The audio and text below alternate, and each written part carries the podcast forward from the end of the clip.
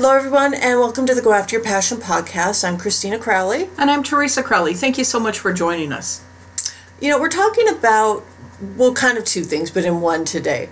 Uh, The talking about ending the year strong, but also talking a little bit about New Year's resolutions, and we're going to kind of talk about how, you know, doing one helps with the other. And when you're thinking about the end of the year, a lot of people think, um, all right, the end of the year, they want to take stock, they want to look back. But uh, a lot of people should look at the end of the year as a starting point to be excited about the new year. Um, a new year is coming, whether you want it to or not, so we should be excited about it and try and make a plan or two. Absolutely. And I think we want to finish 2017 strong. We want to look back at, you know, what goals did we achieve? What plans did we do? And what didn't we do? And I think, you know, we still have, you know, uh, the rest of November and December to to get something done, to do something. And that way I see that we, we finish 2017 strong and then we go into 2018 on a little bit more of a positive note. You have you've worked on your plans, you've worked on your goals, and it gives you kind of a little bit of a of a lift of starting 2018. And sometimes when you're thinking about the goals that you had in 2017, um, and you think back about them, was there something that it, maybe you didn't plan for? And so it was a little harder than you thought. Well, how about maybe knocking down one of those um, things that are stopping you? Some of the resistance that's there. Maybe um, trying to brainstorm around that so that it isn't going to, you know, stop you from uh, achieving that in 2018. So wouldn't that be great if, oh, I had a hard time with this because of? Well, take care of the because of and see if then you've got a, a, a realistic view, A, that it was harder than you thought, but B, that, hey, I'm going to make progress in this so I can do it in 2018. I, I you know I like I like meetups and I think there are so many different kinds of meetups. And say you wanted to learn something about oh anything from coloring to SEO to languages, they have meetups for those. And meetups are you know it's also a way of networking. There's a lot of great networking meetups.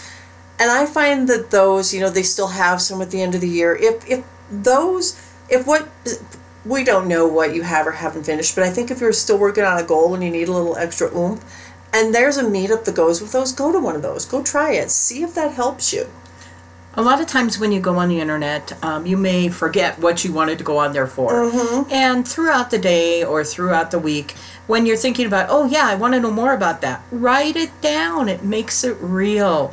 And then if you are cruising the internet or you are, you have an extra five or 10 minutes, get on and research it a little bit. That's how you're going to find these meetups. But if you forget every time you get to the screen, that oh that's what you were there for it's kind of like the old adage you know i went into the kitchen and i have no idea why i went in there well if i wrote it down i would probably know And I, you know, Teresa brought this up before, but I do think it goes into resistance. And resistance is your mind. Resistance is your mind getting in your way. I think it's that thing that if we just pushed through, we we would have that breakthrough. We and and some of us we just don't.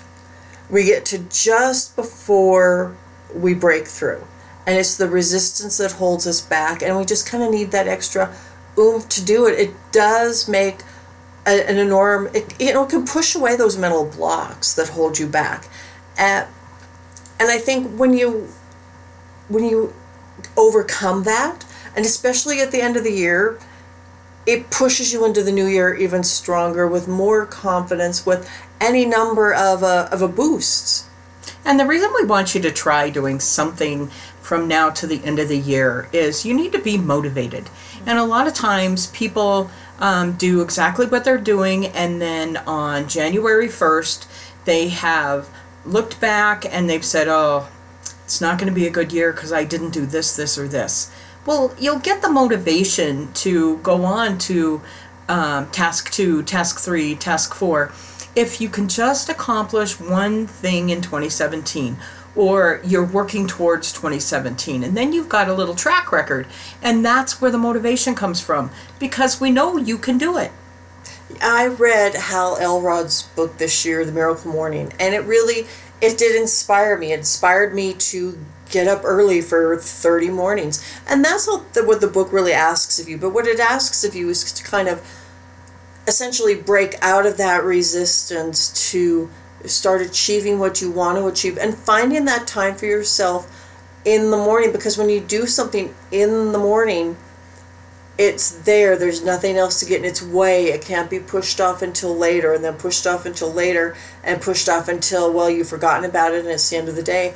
I think you know if you're looking for extra time and you don't have time to do something get up 15 minutes earlier.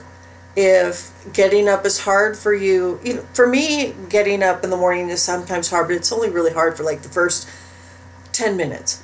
And then after that i'm up but it's also i kind of change my I, I do have to change the way i think about things. If i if i decided it's hard before i even do it that's resistance getting in the way. That's me getting in my own way of of my goals of staying in the same old same old. And i like taking you know right around the holidays reevaluating what didn't i get done this year? And what am i going to work on until the end of the year and then continue that momentum because we know making changes is not always a comfortable situation but you've chosen these things and you've thought of these things and you want to approve upon them.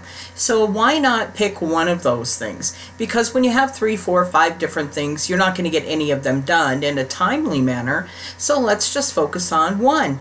And hey, if you accomplish that, do you have time for two? Maybe you will by the end of the year, and you can take on another because you want your time to be uh, productive and if that's your whole goal, well, maybe 15 minutes early in the morning, or maybe you stay up 15 minutes later at night.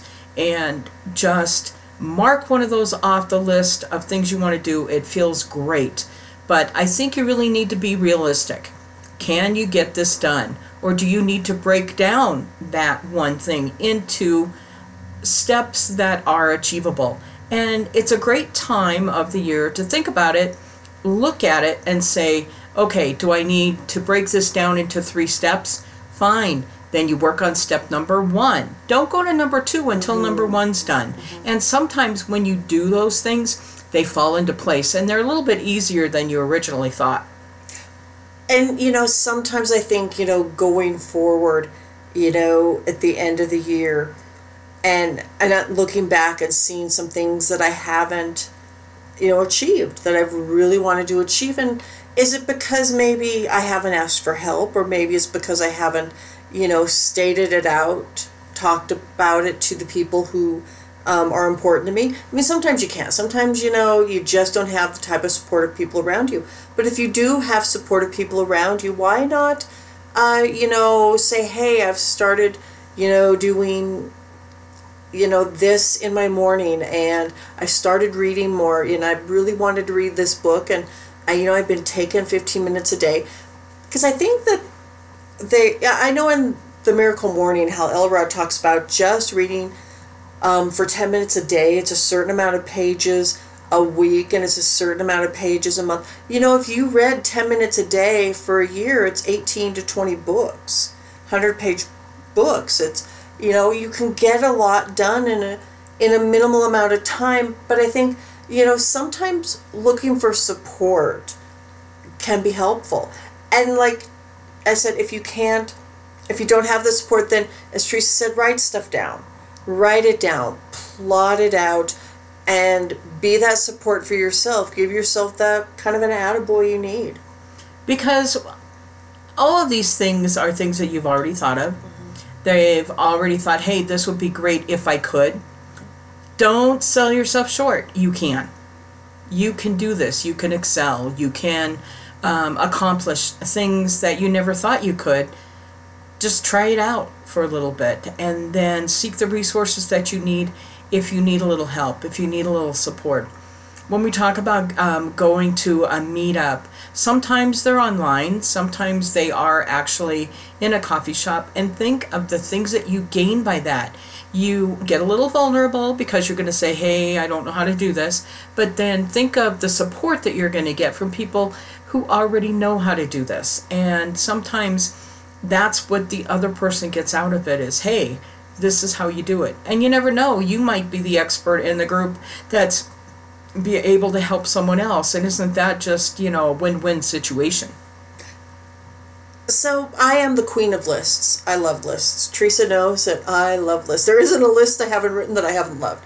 So, you know, like Teresa said, write your lists and see what you can get done. See what you want to do by the end of the year. See what you can do by the end of the year. Maybe some of the things you started out in 2017, you don't want to do anymore they it isn't a good fit for you anymore. Decide you know kind of maybe meditate on things and figure out if there's a bunch of things on your to-do list on your new year's resolution list that you haven't done.